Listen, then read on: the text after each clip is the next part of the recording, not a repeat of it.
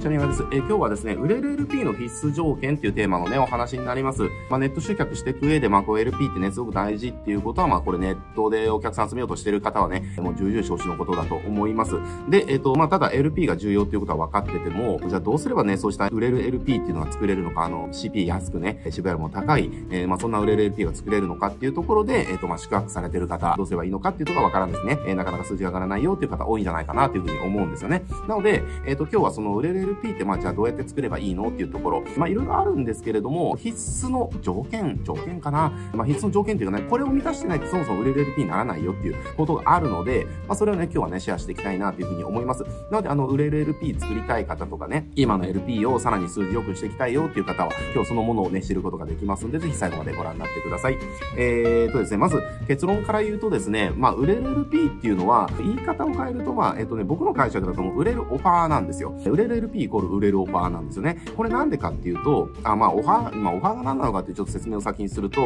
まあ、オファーっていうのは、要は、お客さんに提案することですよね。例えばじゃあ、あの、何々無料プレゼントとかね、メルマガ登録してくれたらこれプレゼントするよとか、LINE 登録してくれたらこれを知ることができるよとか、ここに何々してくれたらこれが、あの、手に入るよっていう、その、お客さんに何かアクションしてもらう代わりに、えっ、ー、と、こちらが差し出すことっていうのかな、差し出すもの。まあ、それをオファーって言うんですけれども、そのオファーが結局は全てなんですよ。これなんでかって言ったら、結局ね、じゃあ例えばメルマガ登録のじゃあ LP とかで考えるんであれば、じゃあメルマガを登録した、えっ、ー、と、見返りに、じゃあ私は何を手に入れられるんですかっていうことがお客さんの、要は欲しいこと、気になることじゃないですか。例えばそういったものが全くないのに、なんとか株式会社メールマガジン登録してくださいみたいなことやったって、いや、登録したところで私は何を得られるんですかっていうね、えー、ことがわからなければ絶対登録しないんですよね。だそこに、えー、そうじゃなくて、なんとかのそのマーケティングのなんとかの秘密が、メールマガジン読者だけでね、あの、知ることができますとかって書いてあったら、あ、ちょっと興味があるから、じゃあ登録してみようかなっていうふうになるわけですね。だから結局は、オファーが魅力的かどうか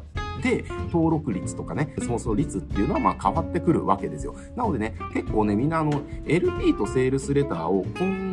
動しがちなんですけれども、LP っていうのはもう、相手がね、欲しいことというか、あの、探してることとかっていうオファーを、その一瞬で見せることができれば、あの、基本的には数字が良くなります。えー、だ例えばですけれども、うちのじゃあ、テンプレートのやつ、もうずっと使ってる、まあ、見たい方はね、これの動画の詳細欄に、うちの LP のリンク貼ってありますんで、ちょっと見ていただければと思いますけれども、まあ、うちのずっと使ってるこのテンプレートの LP は、もう本当ね、ずっとすごい反応が良くて、まあ、CPA がね、えっと、まあ、累計の平均が1400円ぐらいかかな？でも1以上使ってて、ほとんど変えてないんですよね、内容。で、ほとんど変えてなくて、で、1400円ぐらいで。で、まあ、この1400円っていうのはどういう数字かっていうと、うちの業界って CPA がだいたい平均3000前後って言われてるんですよね。マーケティングのそのリード獲得の CPA が3000ぐらいって言われてるんですけれども、まあ、それの半分ぐらいで獲得できてて、えっ、と、もう累計で1万人以上かな。まあ、ここからオプトイン取れてる感じなんですよね。えー、なのでめちゃくちゃ数字がいいんですよ。なので、え、まあ、これね、ちょっとみんなに真似してもらいたいなっていうのはあるんですけれども、じゃあなんで数字がいいのかっていうところなんですよね。で、それ何かっていうと、えっ、と、この LP 見てもらえばわかるんだけれども、オファーなんですよ。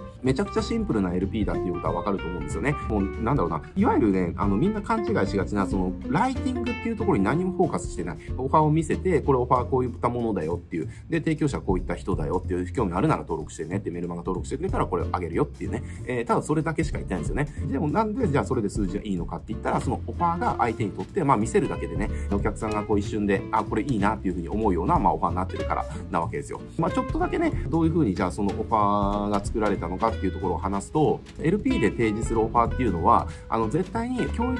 前提としないものっていうのが、もう大前提っていうのかな。例えばですけれども、じゃあ集客とかマーケティングとかで、そうだな、えっ、ー、と、まあ、うちはじゃあなんでテンプレートをそのオファーしてるかっていうと、まあ、わかりやすくみんなが欲しいものじゃないですか。集客とかね、こう、なかなか集客できないよとか、なかなか売り上げ上がらないよっていう人たちって、絶対にうまくいくテンプレートないかなって探してるんですよね。えー、常に。だから、その常にテンプレート、うまくいくテンプレートないかなって探してる人たちに対して、あの、こういった効果が出たらテンプレートあるけど、あの、興味あるんだったらメルマガ登録してくれたら、あの、これあげるから登録してねっていうオファー出すっていうのはもうめちゃくちゃ理にかなってるというか、数字が悪くなる要素が何一つないですね。良くなる要素しかないですよね。えー、なぜならこれあの、例えばじゃあすごく喉が渇いてる人に対してして、もう水飲みたくても水まで私死んでしまうという人に対して、水ここにあるけど、あの、よかったら飲んでくださいっていうね。ただその代わりにメルマガ登録してね、みたいなね。あ、全然しますします。あの、水くれるんだったらメルマガ何でも登録します、みたいなね。えー、風になるじゃないですかって話なんですよ。まあ、それと同じ原理なんですよね。だから、あの、売れる LP 作りたければ、売れる LP を作るっていうよりも、お客さんが今、あの、欲しいと思ってることとか、こんなのないかなって探してることっていうのを、なんていうのかな、オファーしていく。まあ、それをオファーする LP を作ってしまえば、もう LP のの中のセールスメッセージとかコピーとかっていうのは、